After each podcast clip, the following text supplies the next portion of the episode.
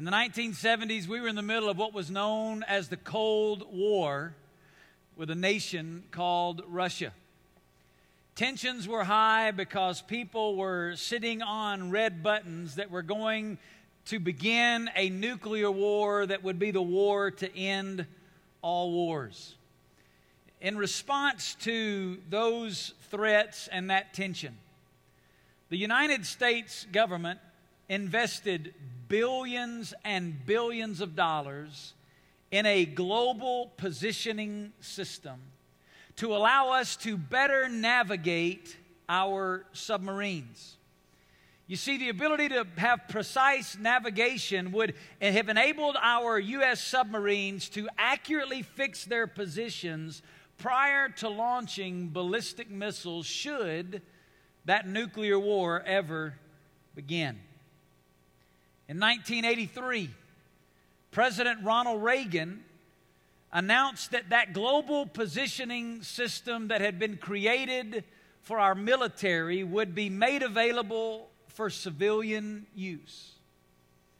And now, because of the billions of dollars invested in that global positioning system, you can take out your iPhone and you can punch in, take me to the closest Chili's restaurant, and that global positioning system will walk you step by step through your iPhone and get you right where you need to be. I don't know about you, but I think it's the best $12 billion our U.S. government has ever spent, right? I'm so thankful for GPS. That's where it came from. This week, Pastor Travis and I were traveling down to Orlando, Florida, to be in some board meetings with a church planting organization that we as a church work with that right now is enabling us to literally plant churches all across the United States. Six of them are being planted right now in the western United States. And I'm on the board with this organization, so it's called Launch. We flew down there to be a part of some board meetings. And while we were there in, in, in Orlando, we rented a car. And like you do, when you get in one of these towns, you're not really from there, you rely heavily on the GPS, right? So we're navigating using the GPS, and we went to eat at this one particular restaurant on Thursday. And after having eaten there, it was so good, we decided on Friday we'd go back there. Now, we'd already been there once, so we were men. We knew how to get back there, we didn't need any help. So we get in the car and we make our plan to go back where we're headed. And we've been driving five minutes, 10 minutes, and we started saying, you know, I don't remember passing any of this when we were going to this restaurant the first time. And so we clicked on that wonderful little, we had one of those that was in the rental cars, that Hertz NeverLost system with that wonderful voice that comes across that, that out of that beautiful little box there in the car. And we punched in that, that address for that uh, restaurant that we were trying to get to, and she said, recalculating routes. And then she said, as soon as possible make a legal U turn, right? Because we were headed in the wrong direction. And we needed, when we saw the map that she pulled up, we were absolutely going in the wrong direction. And it didn't matter how bad we wanted to get to that restaurant, it didn't matter how sincere we were about getting there. Here's what we discovered if you start out going the wrong direction, you are not going to get where you want to be, right? Hey, the same thing is true spiritually following Jesus, Christianity, if you start out in the wrong direction, you will never arrive where you desire to be. Last weekend, as a family of faith, we began a seven week journey.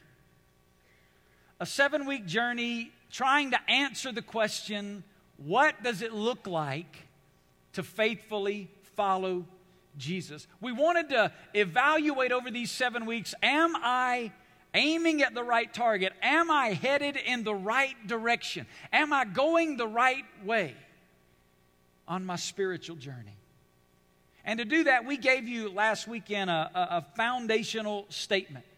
As you came in tonight, you should have been given one of these. It's a listening guide. Every weekend in this series, we're going to give you one of these listening guides, and it's designed for you to be able to follow along with us, fill in some blanks, keep up with us as we read some scripture. So grab your listening guide as we take off, and right at the top, we give you that statement. And we simply said it this way The life of a Jesus follower is all about what? Who remembers? Relationships, right? Let's read that together off the screen. The life of a Jesus follower is all about relationship. So I don't want you to do it one more time, and I want you to read it with passion this time. You ready? Here we go. One, two, three. The life of a Jesus follower is all about relationships. That simple statement really defines our target. That statement sets our course, it sets our direction, and everything we're unpacking over these seven weekends is really built on that foundational statement that we believe is the biblical principle for what it is to follow Jesus. Now, you say, what do you mean the life of a Jesus follower is all about relationships? Well, last weekend, we began to unpack three relationships. Following Jesus is really about three relationships. Now, one of them is the foundation. Everything else is built on this first one, and that's what we're going to be talking about this weekend and next weekend.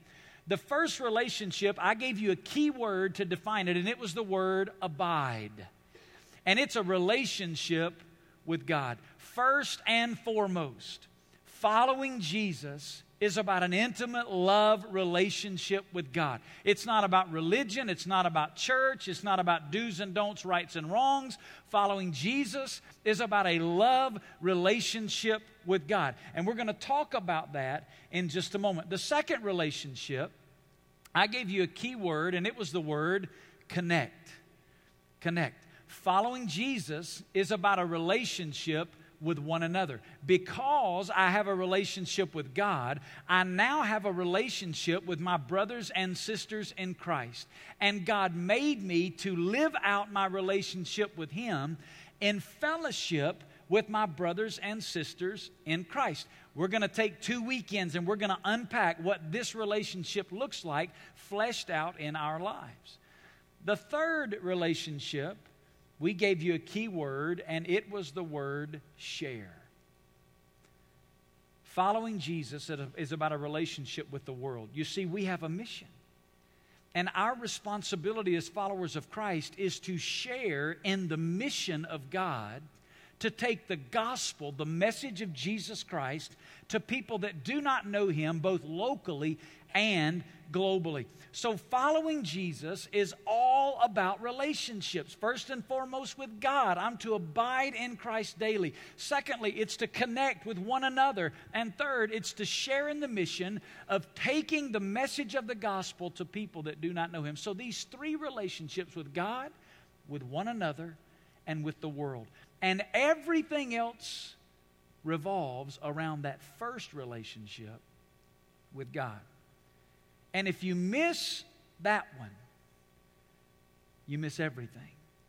So, we're going to take this weekend and next and really define and talk about what it is as a follower of Christ to live out this relationship with God. Now, where in the Bible should we go to make sure we are starting out in the right direction?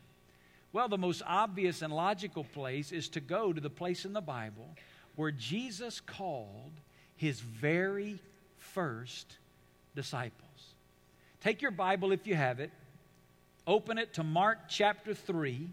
And we're going to read verses 13 and 14. If you don't have a Bible with you, we're going to put these verses on the screen. And also at the very bottom of your listening guide, these verses are located there. And if you'll notice, we've highlighted them as the memory verse of the week. Now, we're throwing you a curveball this week. It's two verses. Mm, Teddy, I don't know if they'll be standing up next weekend in line ready to quote that one, right? It's a little bit longer, but I want you to meditate on these verses and be chewing on them this week. Here's what the Bible says And he went up on the mountain and summoned those whom he himself wanted, and they came to him. And he appointed twelve so that they would be with him and that he could send them out to preach. three realities I want you to see out of these verses about defining this starting point. Being a Jesus follower begins with an invitation. Being a Jesus follower begins with an invitation. Jesus invited these men to follow him. Did you hear it there in the text? It says, He went up on a mountain and he summoned those whom he himself wanted. He invited them to follow him. That word summoned there in the, the text is a very important word. One of the first things that I do when I'm studying a text of Scripture to come in and preach it to you in a weekend is I do what's called a word study. I'll take these words that we have in English and go back and study them in their original language because in the Greek language, the verbs in particular are loaded with meaning and significance. Oftentimes in the Greek language, they would pile a whole sentence into one verb. One verb in a Greek text can be an entire sentence in the English language as we unpack it.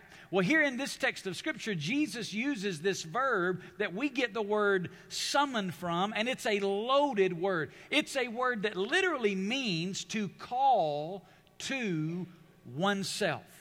And the way that Jesus uses it is in the middle voice, and it literally means he's inviting them simply to himself. Every aspect of this word stresses that the invitation is to a person. That is very important. Jesus did not invite us to a system. Jesus did not invite us to participate in a religion. Jesus did not invite us to a list of do's and don'ts and rights and wrongs. Jesus did not invite these men simply to a life of moral activity. Jesus did not even invite them to a destination. He was not just inviting them to go to heaven when they died. The invitation that Jesus extended to them was an invitation to a personal relationship with God through him, the person of Jesus Christ in this life and in eternity. Now, don't misunderstand me. Going to heaven when we die is a great part of the package, amen? But what makes heaven heaven is the fact that I have an intimate love relationship with God, and heaven is simply taking the relationship to a whole nother level where now I enjoy that relationship by faith. One day I will enjoy that relationship by sight. Our brother Art, who went home to be with the Lord on Friday morning, Friday morning, when Art went home to be with the Lord, he went from a relationship by faith to a relationship by sight. He is now in the presence of the Lord. And because he had a relationship with God here, now that relationship has been taken to a whole new level. It's important that we understand he invited them to himself, to follow him. But secondly, Jesus invited them to follow him because he loved them. Did you hear what the verse said? He went up on a mountain and he summoned those whom he himself wanted. Again, the word wanted here is one of those verbs that's a very important verb. It's a word that, that literally means to desire or to purpose. Here's what the Bible says God invited these men to himself because he wanted a relationship with them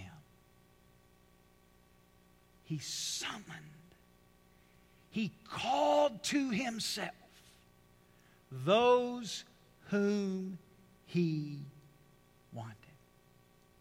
Get this. Here were these men that had grown up in Jewish families. They'd always heard the promise that one day a Messiah would come. Since they were little boys, they'd heard the, the promises of the prophets. They'd heard the stories of the Old Testament, all of them pointing to the coming of a Messiah. And now they meet Jesus and they begin to understand that Jesus is literally God in the flesh. He is that Messiah who has come. And then that Messiah looks right at them and he says, I'm calling you, I'm God, and I'm calling you and inviting you to me because I love you. Can you imagine the excitement that must have filled their heart? What if you go home today? And when you get home, your telephone rings and you pick it up, and on the other end of the line is somebody that you greatly respect. Maybe it's a, a, a sports hero. Maybe it's, it's, a, it's a, a leader, a world leader. I don't know what it may be for you, but somebody that, that you look up to, somebody that you think a lot of, somebody that you have great respect for, somebody that you'd love to sit down and have a conversation with. You get home and you pick up the phone and it's that person on the other end of the line and they say, Hey, I'd really like to get to know you. I'd like for you to get to know me because I really want a relationship with you. Here's God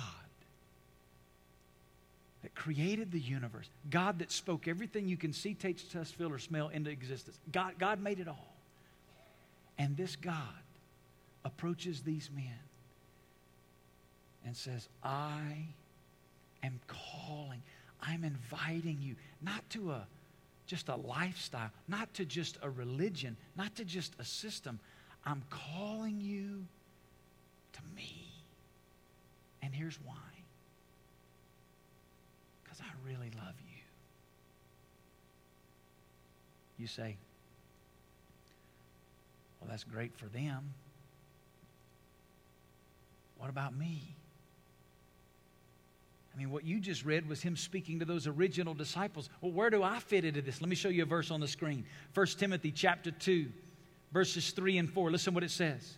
This is good and acceptable in the sight of God our Savior, who desires. I've underlined that word for a reason. When you look at that word desire there, it's the exact same word in the Greek language that is used in Mark chapter 3, verse 13, that's translated wanted. That he wanted, he summoned those who he, who he wanted. Here the Bible says it's good and acceptable in the sight of God our Savior, who desires, who wants. What? What does it say?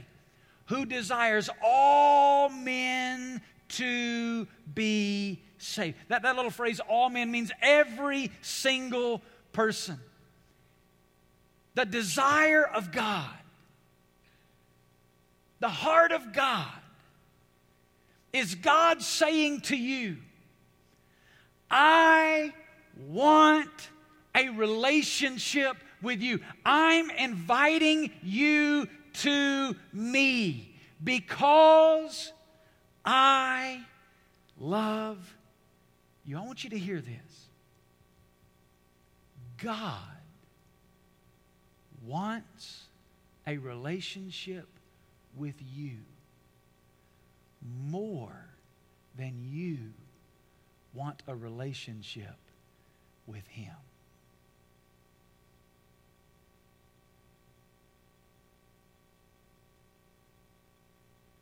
God loves you. Now, there's a problem. The problem is our sin. Let me show it to you in the Bible. Isaiah chapter 59, verse 2. Listen what it says. But your iniquities, that's one of four Hebrew words to describe sin. It's a word that means conscious, deliberate wrongdoing. The Bible says your iniquities have made a separation between you and your God, and your sins have hidden his face from you so that he does not hear. The bottom line is that God created you, God's purpose for you and me. The only way we'll ever really know life is in the context of a love relationship with Him. It's what God desires for us, but because of our sin, our deliberate and willful wrongdoing against God, our sin separates us from a relationship with God. But there's a solution for that. Back over in 1 Timothy, where we read from just a moment ago, listen to what the Bible says. There is one God and one mediator, also between God and men, the man Christ Jesus, who gave himself as a ransom for all, the testimony given at the proper time. You know what a mediator is, right? A mediator is somebody who comes in between two people that are at odds, two people that are separated, and a mediator brings reconciliation. A mediator brings them back together. Here's what the Bible says God created you and me, and more than we even want it, God wants a personal relationship with us.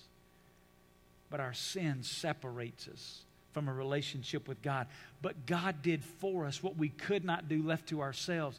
He gave His Son Jesus on the cross, and Jesus was our mediator. Jesus took all of our sin on Himself, and on the cross, Jesus died. Then He rose again from the dead. And now, by faith in Him, we can be forgiven of our sin and be reconciled, be given by grace that which we lost a personal relationship with God. Being a Jesus follower begins with an invitation, and Jesus invited them to follow him because he loved them. But here's the, the third aspect of that statement his invitation had to be accepted. You see, they had to respond to that call. Let me show it to you back in Mark 3, our text where we started. And he went up on a mountain and summoned those whom he himself wanted, and they came to him. The implication of the text is that Jesus invited them to himself and then began to walk away. It was up to them to surrender, to follow, to embrace his invitation to them. You see, being a Jesus follower begins when I respond to God's gracious invitation to know Him by turning from my sin and putting my faith and trust in the person of Jesus Christ. And listen to me if you start out the wrong way, you will not end up where you want to be. There are a lot of people who think following Jesus is about do's and don'ts and rights and wrongs. And, well, are you a Christian? Well, I'm trying. Well, do you know the Lord? Well, I'm working at it. Do you have a relationship with God? Well, well I'm in church. Let me show you how serious this is. I want you to look at another verse on the screen Matthew chapter 7, verse 22. The Bible says, Many will say to me on that, that day, Lord, Lord, did we not prophesy in your name, and in your name cast out demons, and in your name perform many miracles? Did you hear what he's saying there? This is Jesus on the last day when, when the world as we know it's come to an end. He says, Many are going to stand before me, and they're going to say, Lord, didn't we do all the right stuff? And is there anything more spiritual than the three things they mentioned performing miracles, casting out demons, prophesying? I think some are going to say, Lord, didn't, didn't I go to church every week? Lord, didn't I read my Bible every day? Lord, didn't I try to be a good husband or father or wife or mother? God, didn't I try to be an honorable employee? Lord, didn't I try to be an honest neighbor? God, and all these things I didn't do, Lord? And then look what the verse says. And then I will declare to them, I never knew you. depart from me. Do you know him? You see, the word know here in this verse is the same word we looked at last week in John 17 3 when Jesus said, This is eternal life, that they may know you. It's a word that implies personal fellowship.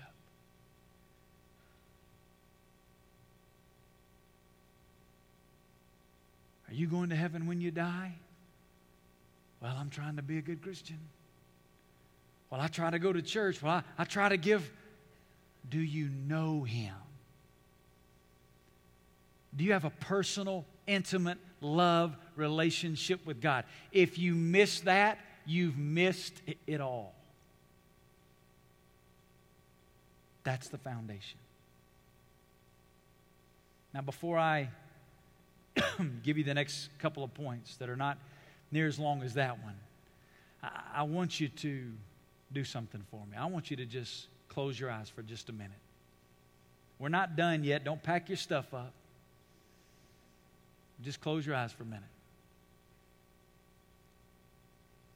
I want to ask you a question, and I want you to give an honest answer in your heart. Do you know God?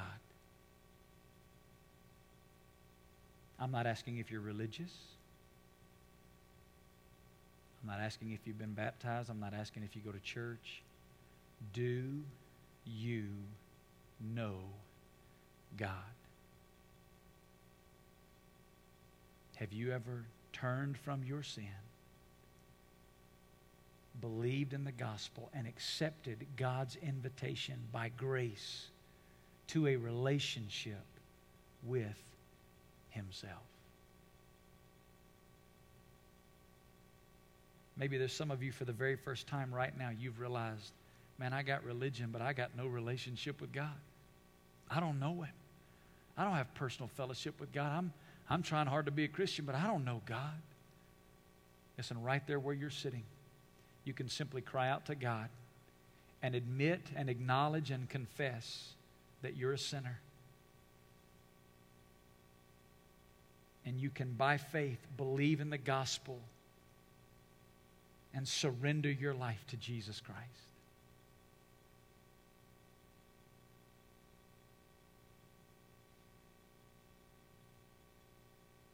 Right, look this way. Let me give you the second reality tonight. Being a Jesus follower not only begins with an invitation, being a Jesus follower is all about intimacy. Being a Jesus follower is all about intimacy. I want to put those verses back up on the screen that we started with, Mark chapter 3, and I want you to look at them. It says, And he went up on the mountain, and he summoned those whom he himself wanted, and they came to him. Now, that's what we've talked about so far. So far, we've just taken verse 13 and we've broken it apart, talked about the invitation where God desires a relationship with us. We have to accept that invitation, we have to respond to Him. But then look at verse 14 it says, and he appointed 12. I want you to look up there and tell me what the next two words are. Say it out loud. So that. so that. Now, this is very important.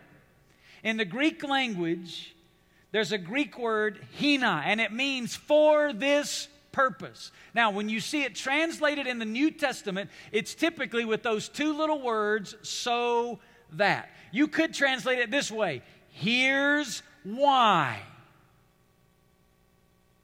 He invited them into a relationship with himself, and then verse 14 says, Here's why. Put those back up there. So that they would what does it say? What are the next three words? Be with Him.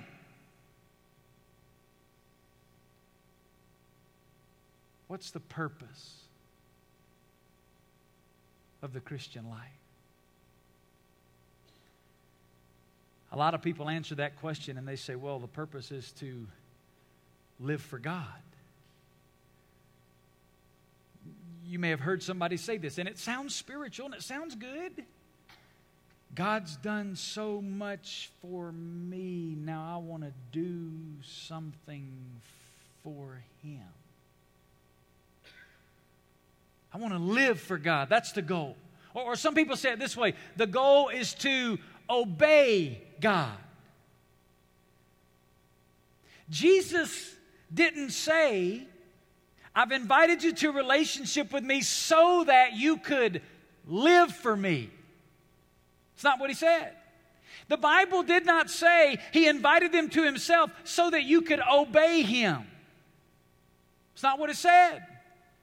The text said he invited them to himself so that they could what? Say it out loud. Be with him. That is the purpose of the Christian life to be with him. Following Jesus is not about doing, following Jesus is about being. Listen to me. The goal is the relationship.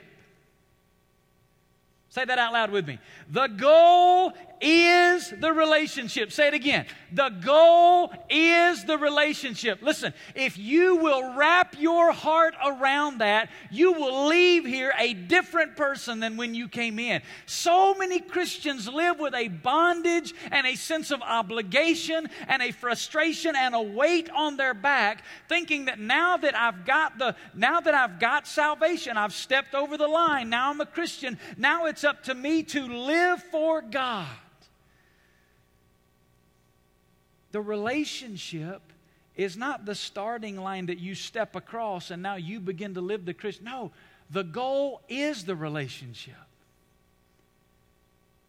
Everything about your life now revolves around that intimate love relationship with God. And everything that God is doing in your life, every circumstance, every situation, is cultivating that intimate fellowship with God. Everything is about the relationship. When I learned this, I'd been saved about 10 years when I came to this discovery. And there's only one word to describe what I begin to feel freedom. Freedom. I want to I want to remind you the verse we looked at last weekend. John 17, 3. This is eternal life that they may know you, the only true God, and Jesus Christ, whom you have sent. Out of that verse of Scripture, and based on what we've just learned in Mark chapter 3, I want to give you the simplest summary of the Christian life that maybe you've ever heard. In the Christian life, there are two goals. There are only two. There's an overall goal that's the big picture. You know what the overall goal is? To know Him. That's it. The overall goal is Jesus said, This is eternal life. Here's the big goal to know Him. Now, if that's the big goal, then let me give you the daily goal. You ready? Here's the daily goal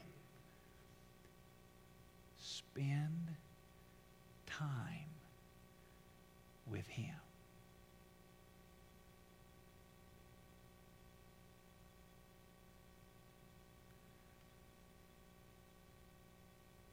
That's it.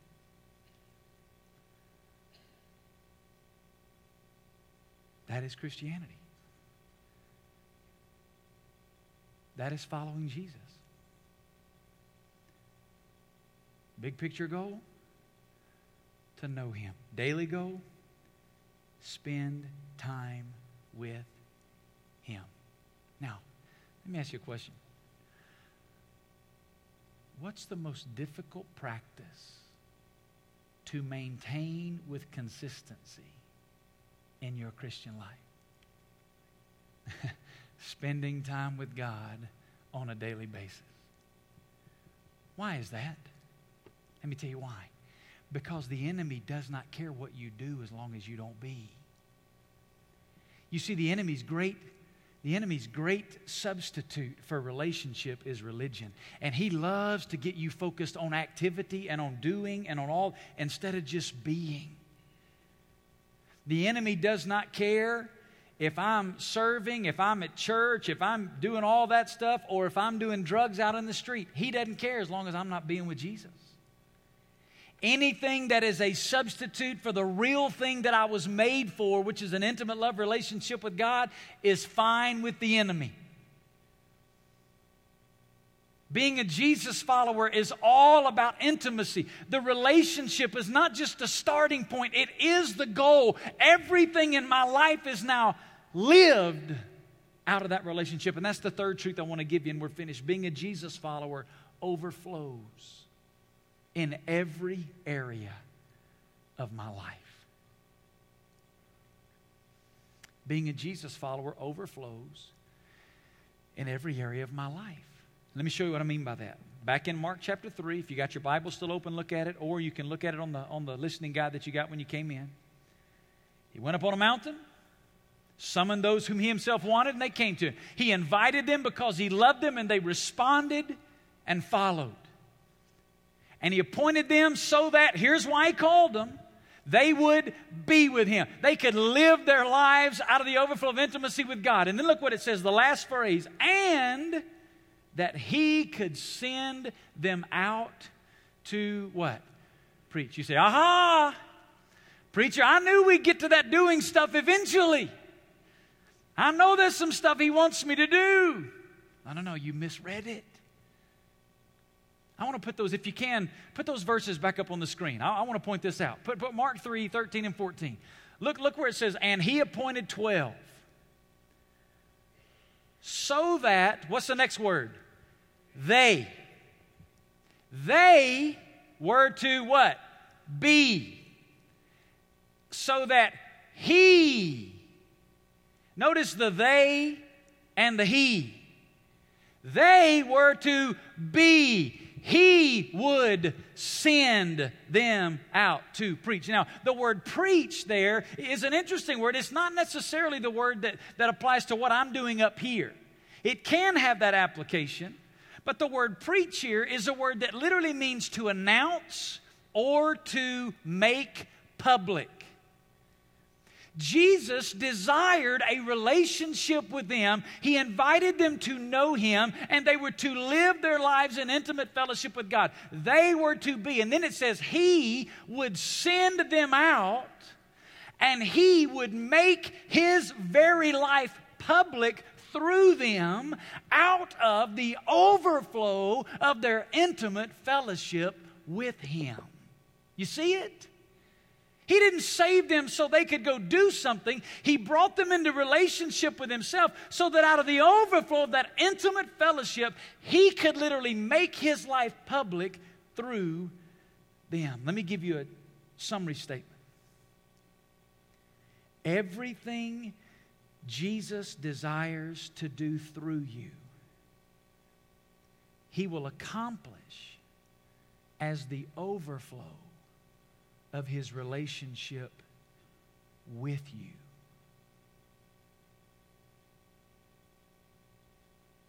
Everything Jesus desires to do through you. And that's the way it works. It's not you doing something for him, he desires to do something through you. How does it happen? Out of the overflow of his relationship with you. Let me close with, with, with my personal testimony. I was saved as a freshman in college. Sophomore in college, surrendered my life to preach, to become a minister, a pastor. Began serving as a youth pastor in some churches, and then pastored my first church and had been in ministry about nine years. And God brought me to a place of brokenness in my personal life. I was doing all the right stuff. I was in a church that was growing. We were in a town, a small town of 4,000 people. Our church, some weekends, would have over 800 people in our worship services. That's almost a fourth of the town was in our church. We were reaching people with the gospel. We were starting to work overseas. We were doing all the right stuff.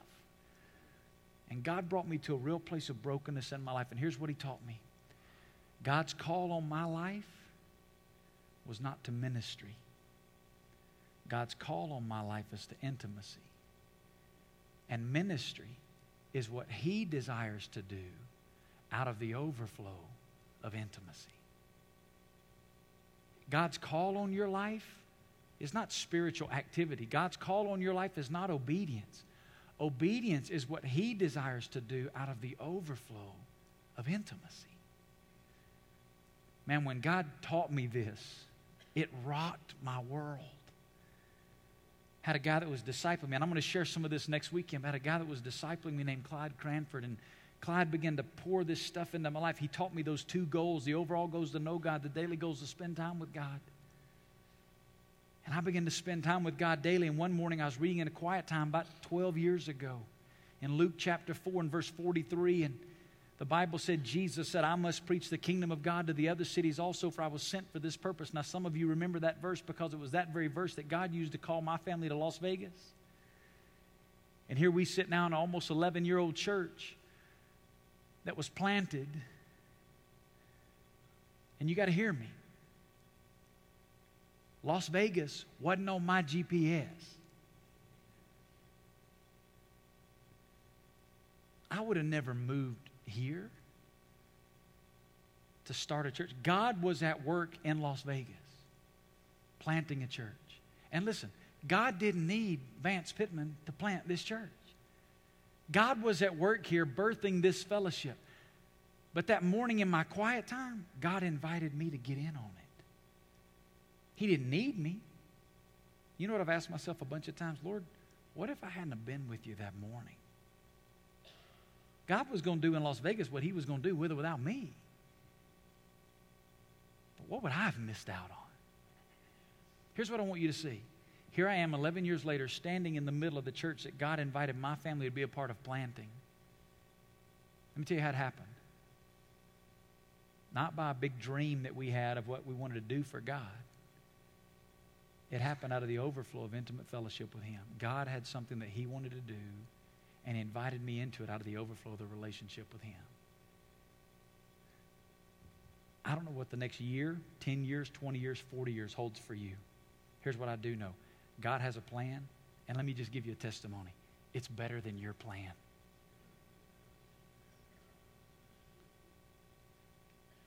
And the way to get in on it is living every day and every moment of every day out of the overflow of an intimate love relationship with Him. Because being a Jesus follower is all about an intimate love relationship.